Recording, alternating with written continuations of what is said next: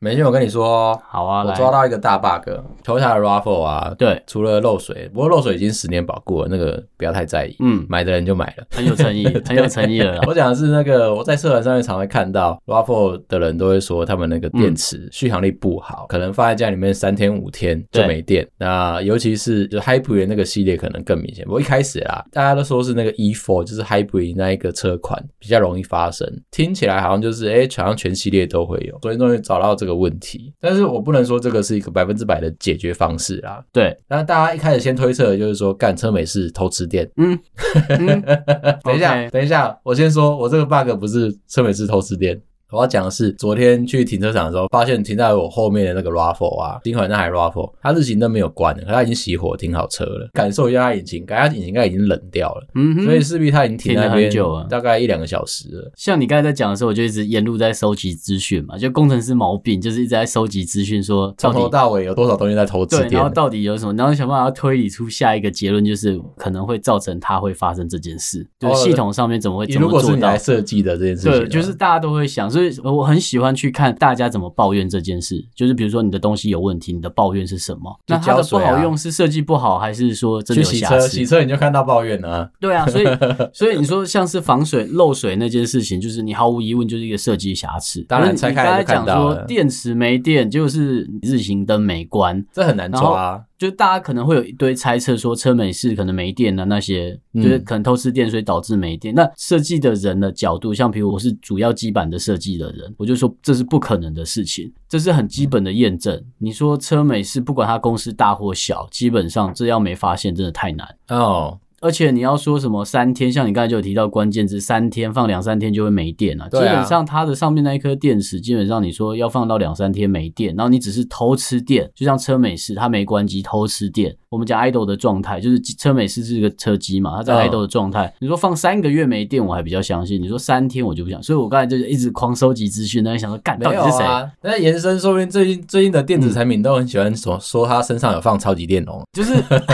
干这个也很好笑妈，我们公司自己公司也是在超级电容超级讲好几什么年鬼好几年推出这个概念，就是他希望就是延长电池或者是减少电池它的使用量，就用超级电容这样，就把电容加了一个超级，超级它就变得厉害了。超级起来了，嗯对，就好像真的戴了一个那个钢铁人的面具，你就钢铁人。你看加赛，你还是一个普通人，不要闹。所以我讲回来，我觉得应该是因为车厂在设计的时候，现在都会有那个 auto 的灯嘛，对，一个可设是定，嗯，可以但开嘛？每每一家的灯的做法不一样。那因为像是我是老车，即便我有 auto 开车的习惯很简单，对我下车之前就是把所有的电器全部都关掉，这习惯是对的，不是因为我我深受其害，就是以前小时候不懂车嘛，开车载着朋友出去，然后比如说看电影好了，去西门町看电影，停好车，但是我发现我的就是我大灯没有关， OK， 然后两个小时后回来，我就要打电话叫朋友来救 车，你知道？从此之后我就知道一件事情，就是哦，老车嘛，它对那个电源控制这件事情不是很在行，你如果没有关，它就是一直吃你电池的电，对，其实车灯不能关这件事情，在车厂，我相信它跟我们其他在设计消费性产品一样，就是基本上它会希望把主控权还给消费者，哦，因为你可能是在特殊的情况下，你需要紧急照明啊，你需要什么，我不可能车子帮你关掉它。 OK，万一你是车祸，然后万一你是在车库里面，你真的需要一个长时间的照明，你不可能车子要发动，就只是要个灯而已。那所以它还你是能不要能吃紧急打开它吃电池的电，不对，要把它就关用掉。电池来提供，它的逻辑就是它知道消费者会记得去关掉它。好，所以他把决定权交给消费者，对但是不交给消费者的记忆力。对， 干，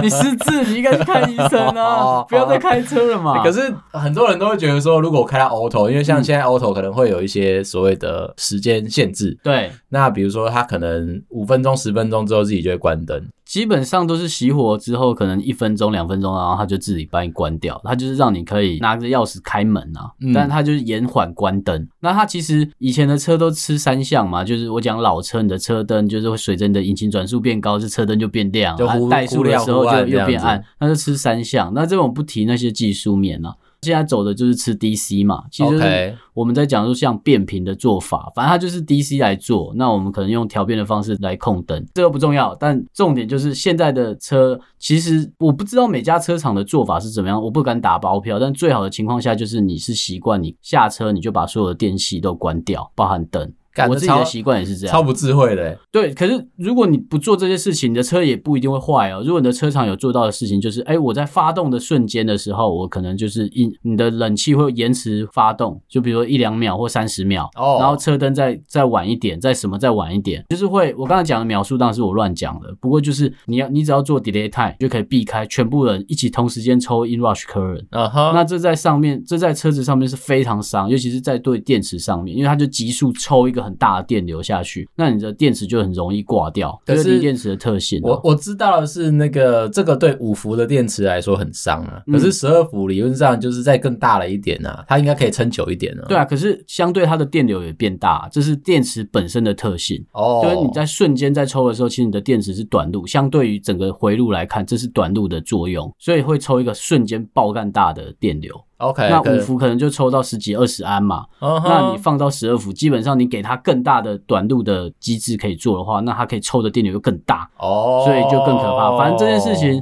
它在技术面来说就是不好的事情。那我们工程师当然有一点 sense 的工程师，就是基本上我会避开，我不要让你全部人都同时间同一个时间点开跟关。对，关当然没问题啦，我猜啦，但是就是开大概是比较大的问题。开我们都会把那个开机的时序把它分开，就是、嗯哦晚一点开冷气，晚一点再开灯，然后晚一点再开什么这样。就是你车上有一堆电器嘛，那还有包含你的车机嘛，对啊所以你会发现你的车，像我的车好，如果我都不关，我一发动的时候，我的大灯跟我的冷气，其实你稍微感受，但那个时间点非常短，有可能只是几 mini second 这样，但基本上你都可以感受到，他们不是同时间一起来的。当然当然当然，当对，然所以他们都有做，我的车上有做，可是我下车的时候就把它关掉。我觉得这是一个，嗯好我习觉得惯是了习惯啊，这是对好习惯，对，，但它不是坏事。可是你看我上车，很像开飞机哦，就是发动，然后开开开开开开，就什么然后呢都要开啊，对对，然后就把它全部都哎到到对位了，然后再开，然后再把那个怠速熄火关掉，哇，舒服了。每次都这 样，这旁边我会觉得干真的很忙，你知道吗？很忙很忙对很忙可以开飞机的吗？ 很 忙，尤其可以开是了吗机长尤其是怠速熄火，他妈超讨厌的。每次上车第一件事情就是先把要把怠它速关熄掉火，嘛？对啊，比起开冷气，我更想要先把怠速熄火关掉。 对，我觉得这其实是好的，只是它在使用的感受上面并做的并不好。当然越做越好嘛，现在有些怠速熄火的时候，它冷气还可以维持着，而那且我觉没得有这没有这是比较好的地可方。是这样对我，你说你说我是四十八伏的电池的话，可以撑嗯对比较久。它还是回来引擎特性的、像我是三缸嘛，啊、对，那那就是你再抖一下他嘛妈。就每天那边抖抖抖抖抖这样但子。我自己是觉得这个机制真的是让使用者体验不好，所以其实我也会关掉，因为我关掉就是你想要吹冷气，我我现在的车是我关掉我就没冷气，可是我对冷气的依赖是车内的温度一少一两度，我就会觉得干不太舒服，我不知道为什对啊么。要变送风，我就不爽了。对，就很奇怪，就是好像冷气它一旦变成哦啊可送是风的模式，我就不车那么舒服。小哎、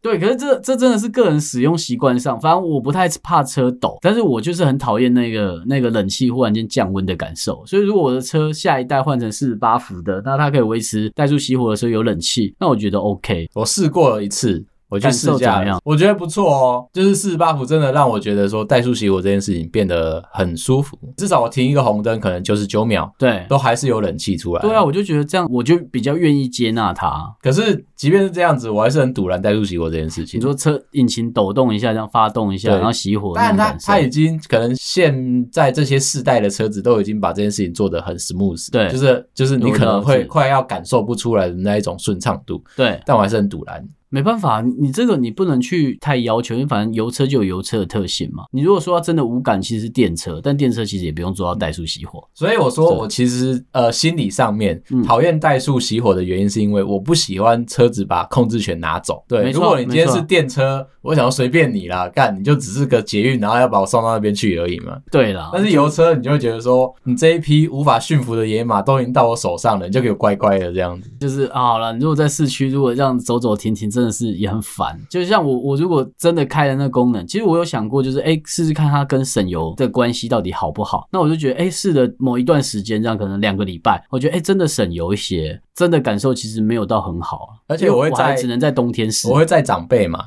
载长辈的时候，如果我开了怠速熄火，然后一到红灯就停下来了，然后就就熄火了，对不对？对，长辈问你说你车坏掉是不是你？车怎么怎么熄火了？ 车怎么了对就是那个跟有引擎有一种微微微微的震动的啊是感觉，真的是比较不一样、啊蛮。不一样的。对，啊，但我是觉得这机制真的应该想想看有没有避开。我觉得它不是一个很好的解决方式。可是没办法、啊，就为了环保，为了省油嘛。就要在想嘛，车厂工程师有领钱，大家要做点事嘛。不四要十大八家不要对他们那么好。四十八伏不错啦，四十八伏是个蛮不错的过渡啦。我会说的就是，像我们电子产品，我们会有一个就是可能叫 suspend 啊，或者叫 idle，就是我们让它在闲置的时候，我们会把它的所有的功耗都降到最低。对啊，然后只要活着就好了。油车其实一定有一个可以做到类似的机制，就是它还没到熄火，可是它一定可以让全部的功率都降低到，就是好像你没在使用它，然后哦，等到你要开的时候，它还给你。这是机械结构上面可能也可以也可以想的方式。没有啊，说不定做油车的工程师就跟你说，干人家不会赢，那我去做电车不就好了？好啊，那你就失 业啊！干，能知道特斯拉多赚钱，他多敢给钱 吗？好啦，那讲回来，其实我们刚刚讲的就是，如果你在设计的时候把很多的主控权交给了使用者，就会出现很多不可抗力的因素，那十一，你有没有遇到啊？在工作的生涯当中，超多的好不好？遇到那种不可理喻的消费者，超多。我常呃，我讲一个很有趣的，我曾经设计过一个产品，使用者觉得不好，对，为然什么后我是设计一个呃 GPS 的导航机这样子。 ？OK OK，好其实我我大部分的呃精力都是花在设计它的那个晶片，嗯然后让它的导航可以顺利这样，就卖到消费者手上了嘛。消费者一拿到之后，然后就打电话到我们的客服来客诉我们，就是他就觉得说那不准东西是不是还是对不准不好用，是有用设备测是不是？没有他就体感嘛嗯好，体感嘛。可是我觉得之后可以延长讲这个话题，它其实是隔热纸造成的现状这样子。哦，OK，可是以前的那个年代，其实大家对于隔热纸隔不隔，就是外部讯号、外部无线讯号这件事情没有特别拿出来讲嘛。不在乎， OK，对，他就觉得说我隔热纸贴的就是超级要超，隔热就是冷嘛气就可以超级冷，可对是车上的电子产品他不在乎。好，然后反正就是卖出去了，还好他是在台湾的客人，然后啊，客服部就打电话来说，哎，客人有不满意这样子，而且客人要求我们要求哦，怎么样？帮他换隔热纸。到现场去跟他解释清楚。干，这么任性是怎 样啊？干，你是老板娘是不是？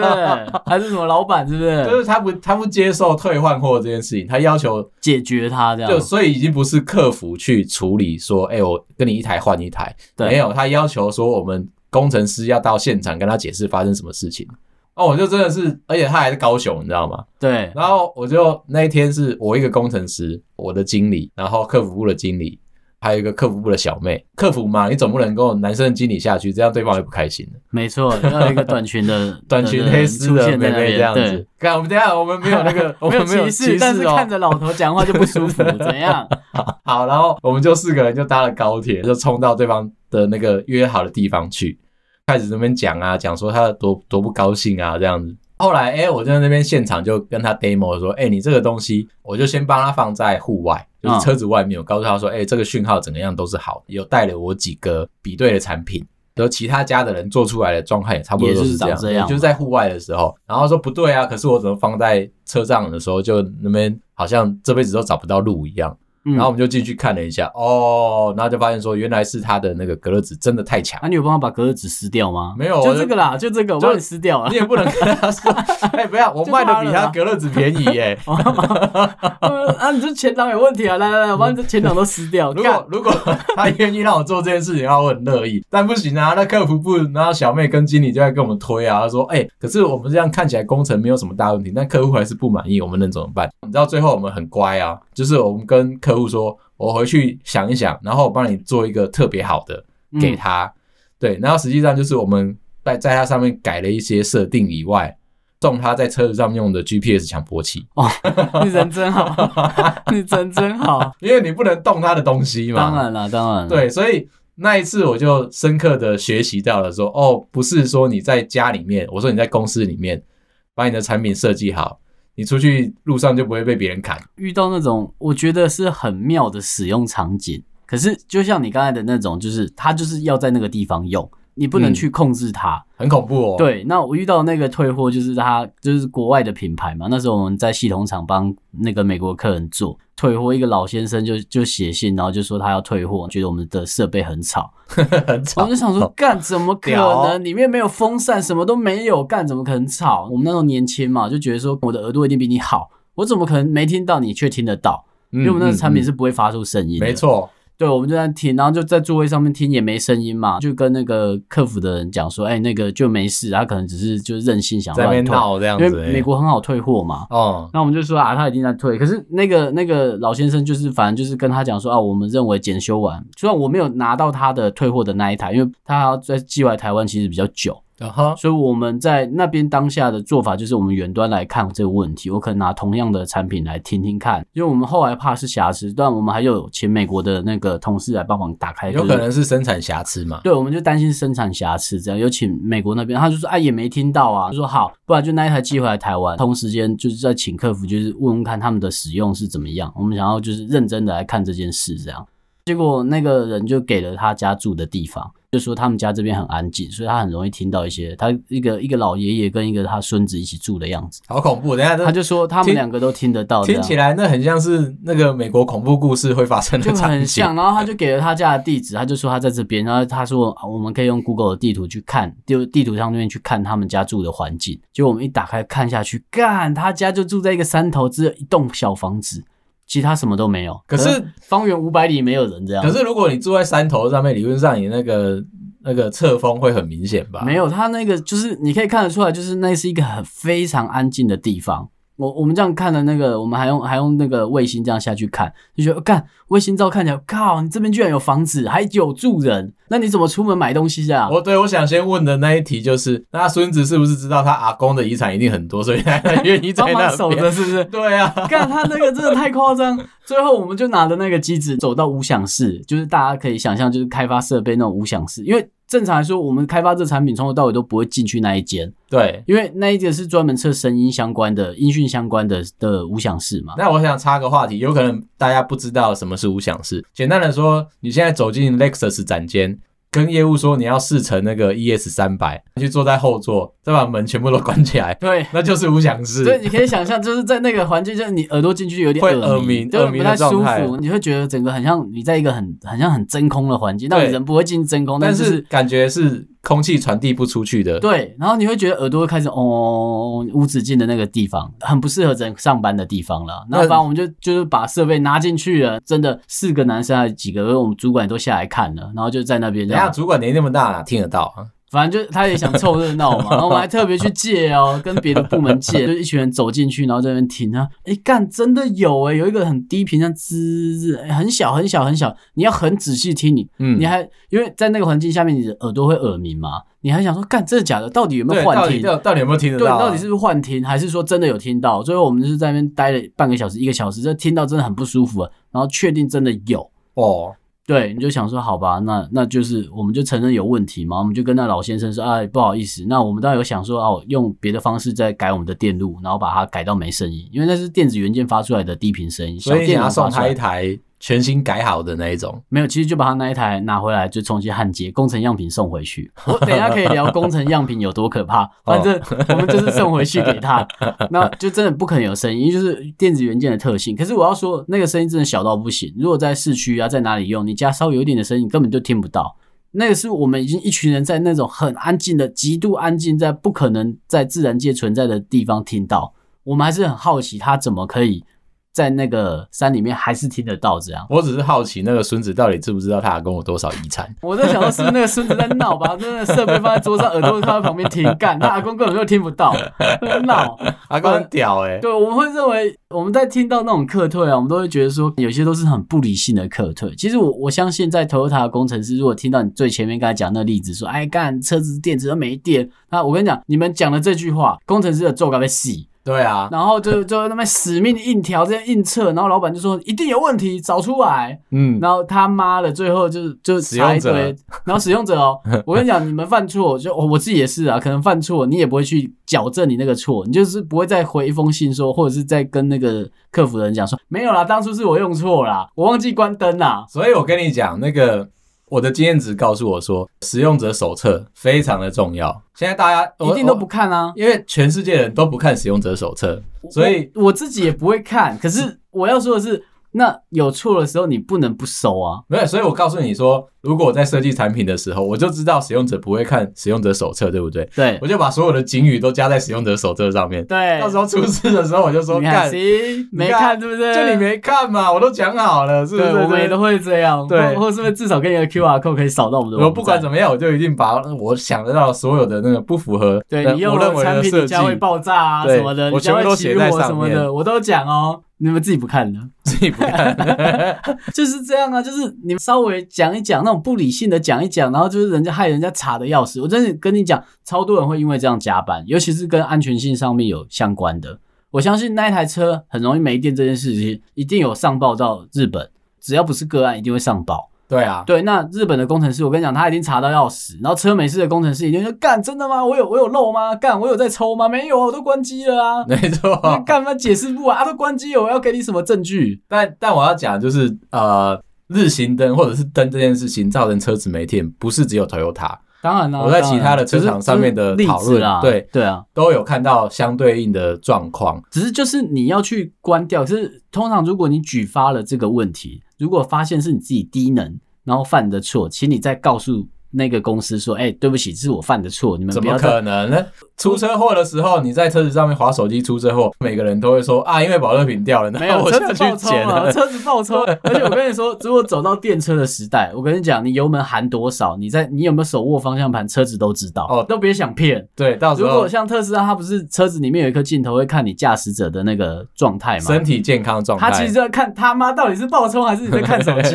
他们讲清楚。你在划手机 啊，对啊，你在滑没？如果走到电车的时候，他一定会侦测所有驾驶者的行为。电车好像不是个很好的没有，这是收集嘛，所以我才说，就是我这边会，如果我们在聊小米的产品啊那些，我们都会说，哎，尽量买离线的嘛，对。那或者是行动电源那些，就是不要太太多的资讯给不习要大你大知道讲一嘛。 个讲一个笑话，然后习大大也跟着笑，跟着笑，看这蛮好 笑的。你在家 哦，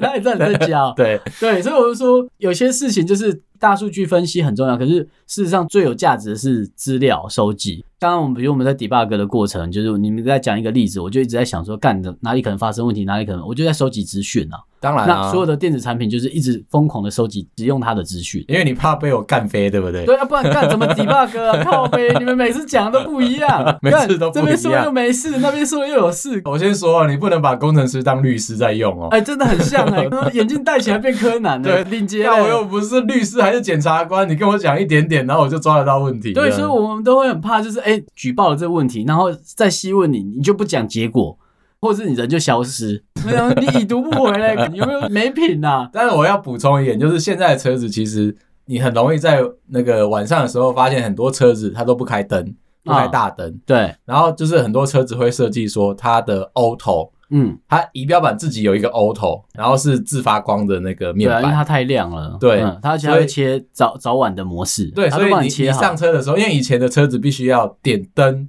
仪表板的灯会跟大小灯一起亮嘛，所以你才会认为说你的仪表板灯亮了之后，你的大灯就开了，或者小灯就开了。对而现在的车可能没有，所以你才开 auto，它可能是他觉得说你只是要开仪表板的灯，结果你嗯，大灯永远都不亮，就在路上乱冲的。但我会说这件事情会影响到什么？如果你们去讲说，哎，我因为这样出了车祸，然后你去上报给到，比如说原厂，我们不要讲哪个车厂嘛，就是你上报到原厂，因为这是 那工程每一师家每一家车子都会设计的对东，西那。工程师就会收到一个无无理的要求，就是老板就说啊，你怎么没帮客人想清楚？ 怎么这使用情境你要想 啊，讲清楚啊，你要你要帮客人这样想。来来，来我们开始重新设计我 们我的们产就品开始的那边推那流程个对对树状流程图对对这对，样子到底怎么样的情况下面他他需要灯，他需要灯，我们能不能帮他直接开？我们有没有什么相关的法规要 要看？有没有法规规定说不能帮客人 开灯？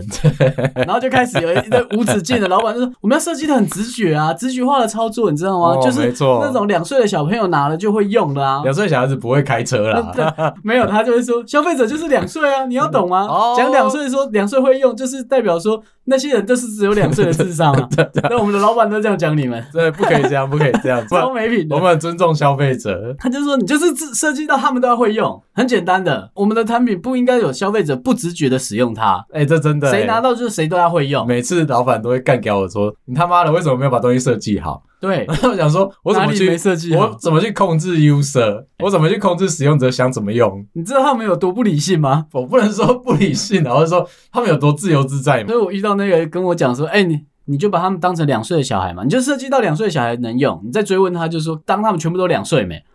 两岁会用就会用了没，一岁不会用还同意，两岁一定要会用。之前还会讲三岁，他现在都讲两岁，超没品的那。又又往下扫了那一就往岁，下。扫啊，不会用都是你的事。那等一下说不是说连胚胎都要会用这样子那，也会，好难哦。所以我觉得不理性啊。所以大家如果在用产品的时候，哎、想一想嘛，你真的不会用，你可能要多花一点时间 Google 一下嘛。大家都有经验分享啊。这倒是，这倒是，我们都会有一个逻辑，就是好，我们尽量设计到大家合理的使用下面，那你就正常可以开关它。可是如果说开灯这种事情，然后或是我相信在未来的某一年，一定会就是变成车子在开了，一定的啦。就走到电车的时代。我相信这些事情，因为我们做消费性产品就是这样做，车子有一天也会变成消费性产品嘛。其实我这边可以插一个新的一个技术啊，这个叫做 CV2X。简单的说，就是车子可以跟以后的车子，嗯，特斯拉之后的所有的电车都要走这一路，就是车子跟车子之间可以互相通讯，哦，OK，然后 OK 它也可以跟你的红绿灯啊，跟你对的所有的那些电子产品或者是设施互嗯，相通讯。今天如果你不小心在某个地方出车祸了，马上警察跟救护车就会到现场。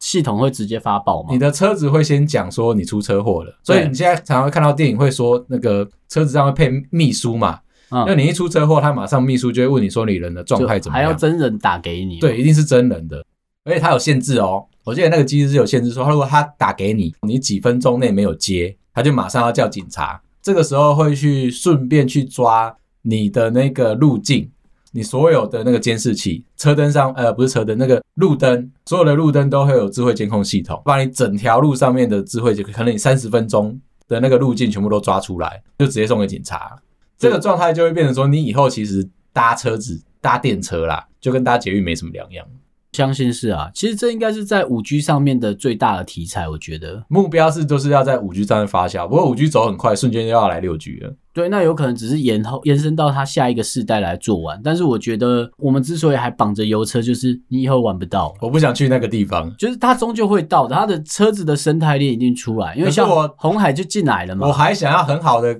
操控我这一匹野马，就这匹马我是把它驯服下来，我花了一百多万、两百万买下来的。对，以后你就花一 两百万，就只能乖乖坐在里面。每个人都变老板了，啊那你也没方向盘，你也没油门。我觉得就这都不没是有未来科技。我我相信，在可能我的小孩到他哦能开车的时候，他可能二其十实岁，这真的来了。其实就是长世界就长那样。这只是看你要不要，就那个国家要不要做这件事 情。我觉得一定会要啦，因为与其让一堆大妈大大姐在那边开车，不如就没给有车开嘛。没有，没有，没有任何歧视的问 题。妈不像我昨天开车，我就因为有些人的车都不贴隔热纸嘛，我觉得你还是要贴一下啦，就是你让别的人很焦虑，你知道吗？就看着我后面的车，你一直在玩手机，然后你的车又开得很烂，你又没有自动刹停，他会爆爆冲啊，你不要害怕。 对，所以我就自己切到旁边。我老婆就说：“哎、你你干嘛、我们等一下要左转，为什么你要往右切？”然后我就说：“干，你知道后面有多危险吗？”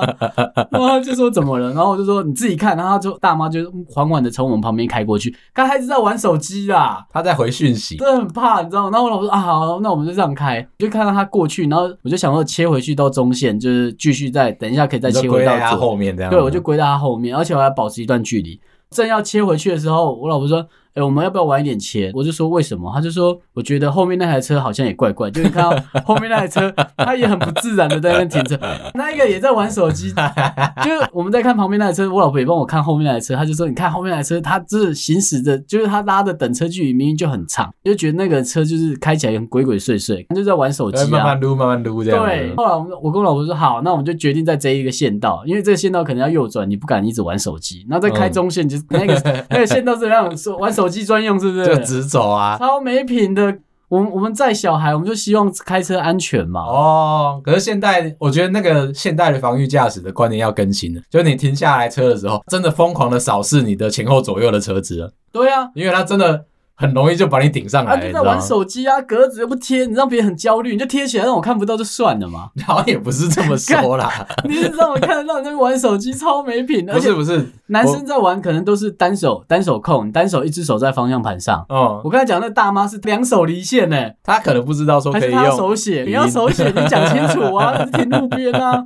但是两只手不在方向盘上，他也没跪在方向盘上，他就是他就是很正常在用手机。你会觉得这个人坐在副驾，但没有在驾驶座。可是这个时候一定会有那个，最近有很多人在倡导说，你隔热纸一定要贴那个透光率百分之七十以上的人出来干掉你这样子。我我就觉得，如果你要贴这么透，我应该在我的车子外面加行车记录器，我就会告诉你我就在拍，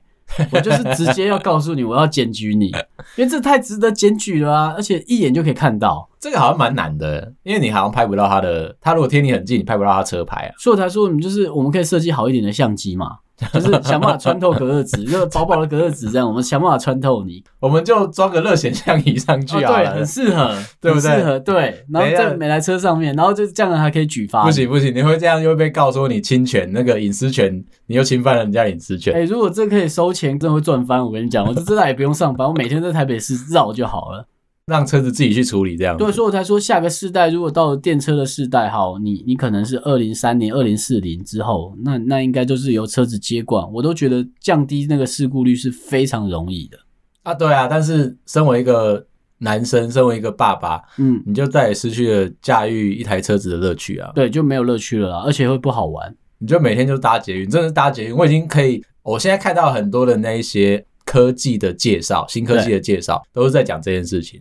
就是自驾车真的要走到了一个无人车的状态的时候，有在做了吧？你知道有吗？，而且各大车厂其实像我知道，在德国那一边，他们对可能会有一个空旷的小镇，他们就是整个把它租下来，然后他们就真的在里面做一些无人车的自驾的一些测试。那台北的话也有关渡吧，还是淡水那边，也有一个是不是？我记得有一个封闭的场域在做。觉得他们在台湾啊，在德国做，我都觉得效果可能不是太好。他们应该在中国，比如说上海划一区出来就做这件事。因为只才要够中国够能挤 吗？中国或印度能过，那大概全世界也没什么问题了。印就是度啊说哎比较难 我啊。这个验证是在走过中国跟印度的哦，就是有经过严格的喇叭测试，哎我它什么都能过。我插一句话，就是我当初在设计 GPS 的时候，其实我一直要设计的是一个导航机嘛，可能要开着车在路上那边乱跑这样子。我就真的有跟我的设计师们在那边讨论啊，说，哎、我们到底要到全世界，要卖全世界的话，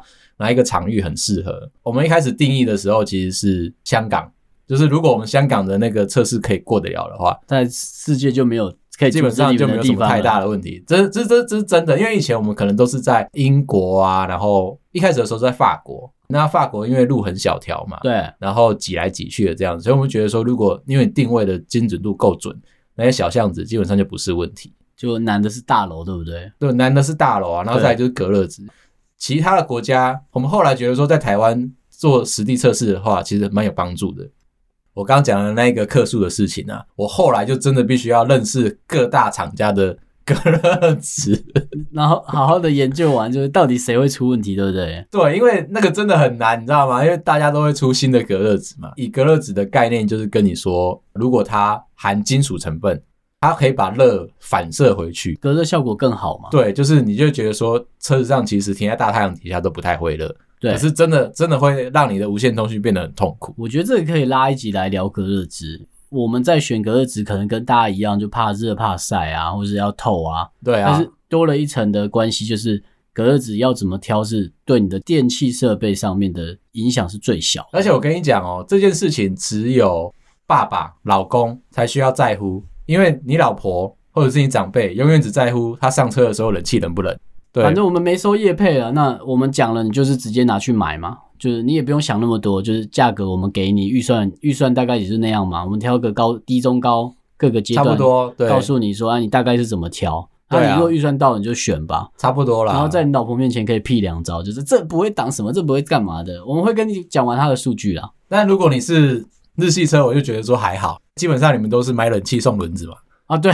哎买冷气还送引擎 啊，看赚到赚到。可是如果你是欧系车，可能就要比较在乎一点。这也是我们在开发产品的时候会想象不到，就是我们一定会问说，到底要卖哪几个地区？哦，很重要，嗯因为有些我们产品可能卖北美嘛，就为主啦。那可能有些会到北欧啊那些，不知道冷可以冷到那么冷。看他们会然后居然东西真的会结冰，欸对，然后热可以热到他妈那么热，夸张。啊对我们像我们之前做要做户外的产品，然后就说啊，那到底多热嘛？大家都讲不出来。像台湾，我们就觉得台湾很热嘛，嗯那我们就想说，好吧，那了不起四十多度算热了嘛？看他们就说，美国凤凰城的平均气温夏天啊，高温五十度，法规指定五十度，我们这样测五十可以吗？后来又更鸡歪，人跟你说，哎、我想要卖那个中东国家，你帮我看一下杜拜有多热。最悲哀的事情是我们这个产品已经量产完，可能在我们主要的销售国家已经在卖了，然后忽然间讲说啊，我们这可以卖到阿拉伯吗？你怎么去死操啊？我们签合约了，对干你都签了，你来问呢、任性到一个不当然哦是没有看啊。行呢、欸对啊，就没办法，所以是不是所以你的人啊产品如果是哪个国家开发的，我会说你要针对那那个地区特性，就是来想这件事。如果你是要放户外的产品，你买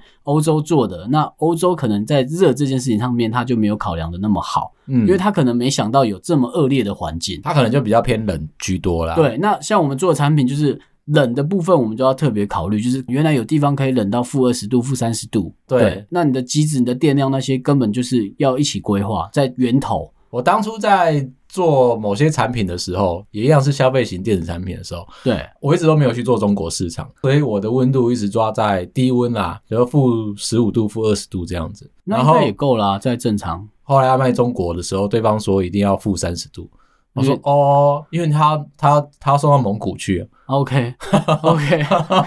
但很闹啊，俄罗斯那边也很冷啊，就是变对啊成你什如果么要卖那种国黑家，龙江那一区对啊，我们都觉得卖之前先讲，产品量产了之后，你才问我说那边可不可以一起卖。对那，我怎么知道、啊？看我们都做完鸡歪了，了量产那么多台，来不及改，你想怎样？很恐怖哎、那如果你一开始没有设计好的时候，到时候全部送到那边去，然后就整批货柜又退回来这样子。，对，所以我就说，这个真的你要挑一下，那个开发国家有没有针对台湾啊这种相对的汽油？你可能很常去买，像亚马逊上面买国外的产品回来用嘛。你要想一下，外国的产品是设计的不一定会比较好，它的所在的地区就没有这么恶劣啊。就以盖称来说，大家都会讲说这是水土不服，啊，但事实上来说，就干就没有想到你台湾人买回去用嘛。就没想到你会偷偷绕过海关，然后就就摸进来了、 对，，呃如果有问题，真的要上亚马逊的评论打给他，干原厂真的回去看，超爽。你就让那 个欧洲人说干他妈，你台湾怎么那么鸡掰，，叽歪了这样子超爽的。 然后说不定还打电话来让我们现在忙一下。问你说你要不要回收。对，我这现样在子有产品问题，一定都上去评论 打，干让你们忙一下，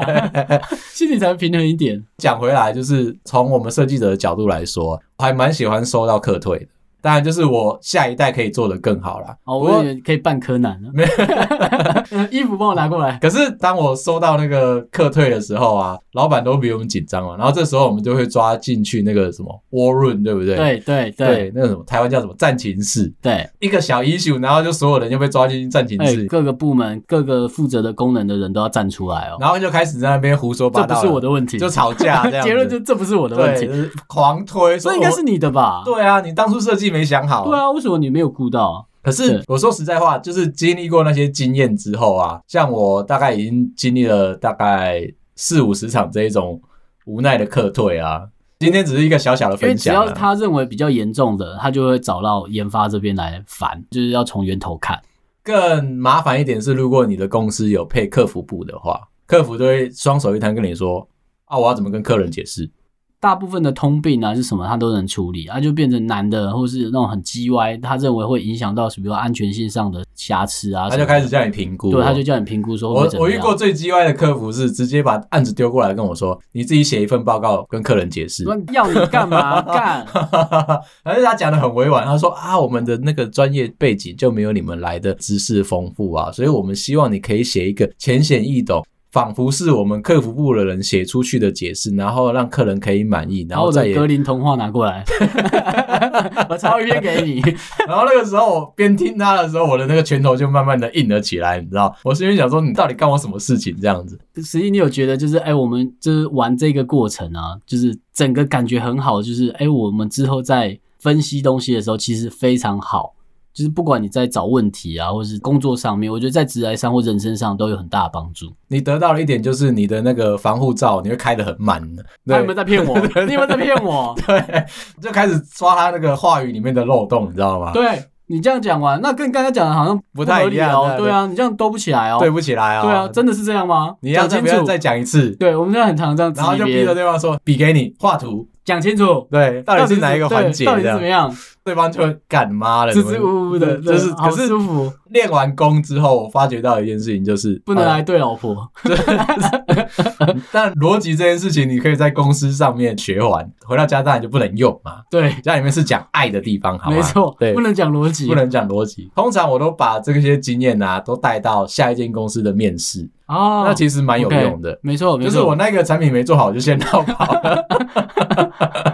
胡乱下一间公司说：“哎、我有面对过这个问题，我被客人刁难过，这样子，我又怎么样解决？”我觉得它是在我面试的时候一个很好用的武器。而且比较像你真的做过。像我们刚才讲的很简单，但其实一旦问题发下来，你真的会一直在看你的电路到底有没有问题啊，设计上面的有没有瑕疵。我觉得有一个跟一般的学习到的经验比较不一样的是，开始从做一个板子跳脱出这件事情来，你去跟人接触了。我觉得工程师的悲哀就是完全没办法跟人接 触。看，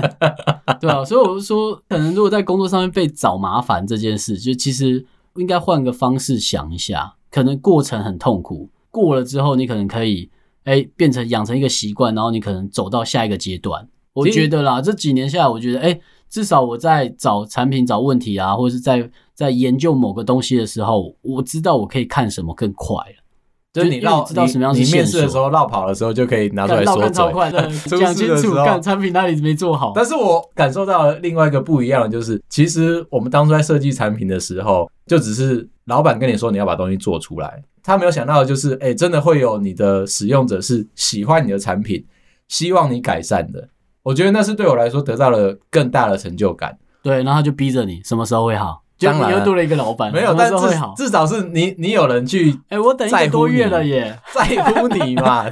他妈的， 看我领你薪水哦、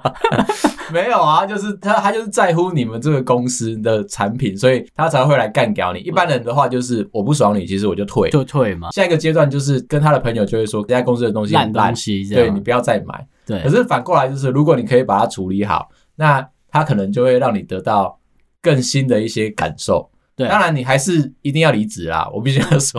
就这件事处理完之后，你还是一定 赶快要、跑啊还是要跑，因为你会发现到一件事情，就是你在黑公司黑掉，你在黑掉嘛，对就大家都觉得说，那你是个烂咖，设计的东西出来就会被别人干掉。好啦，那今天的话就是先分享一点点这样小故事。其实我跟梅心还蛮有蛮多这一种被客人干掉的经验啊，你不知道什么叫无理取闹，我们这来告诉你。这蛮有趣的啦。但是我觉得说，如果大家有兴趣，我们后面可以开几个系列，我们来讨论一下，说我们到底是怎么样被折磨了，然后得到哪些的经验这样子。好啊 OK 那今天先这样喽，拜喽。拜。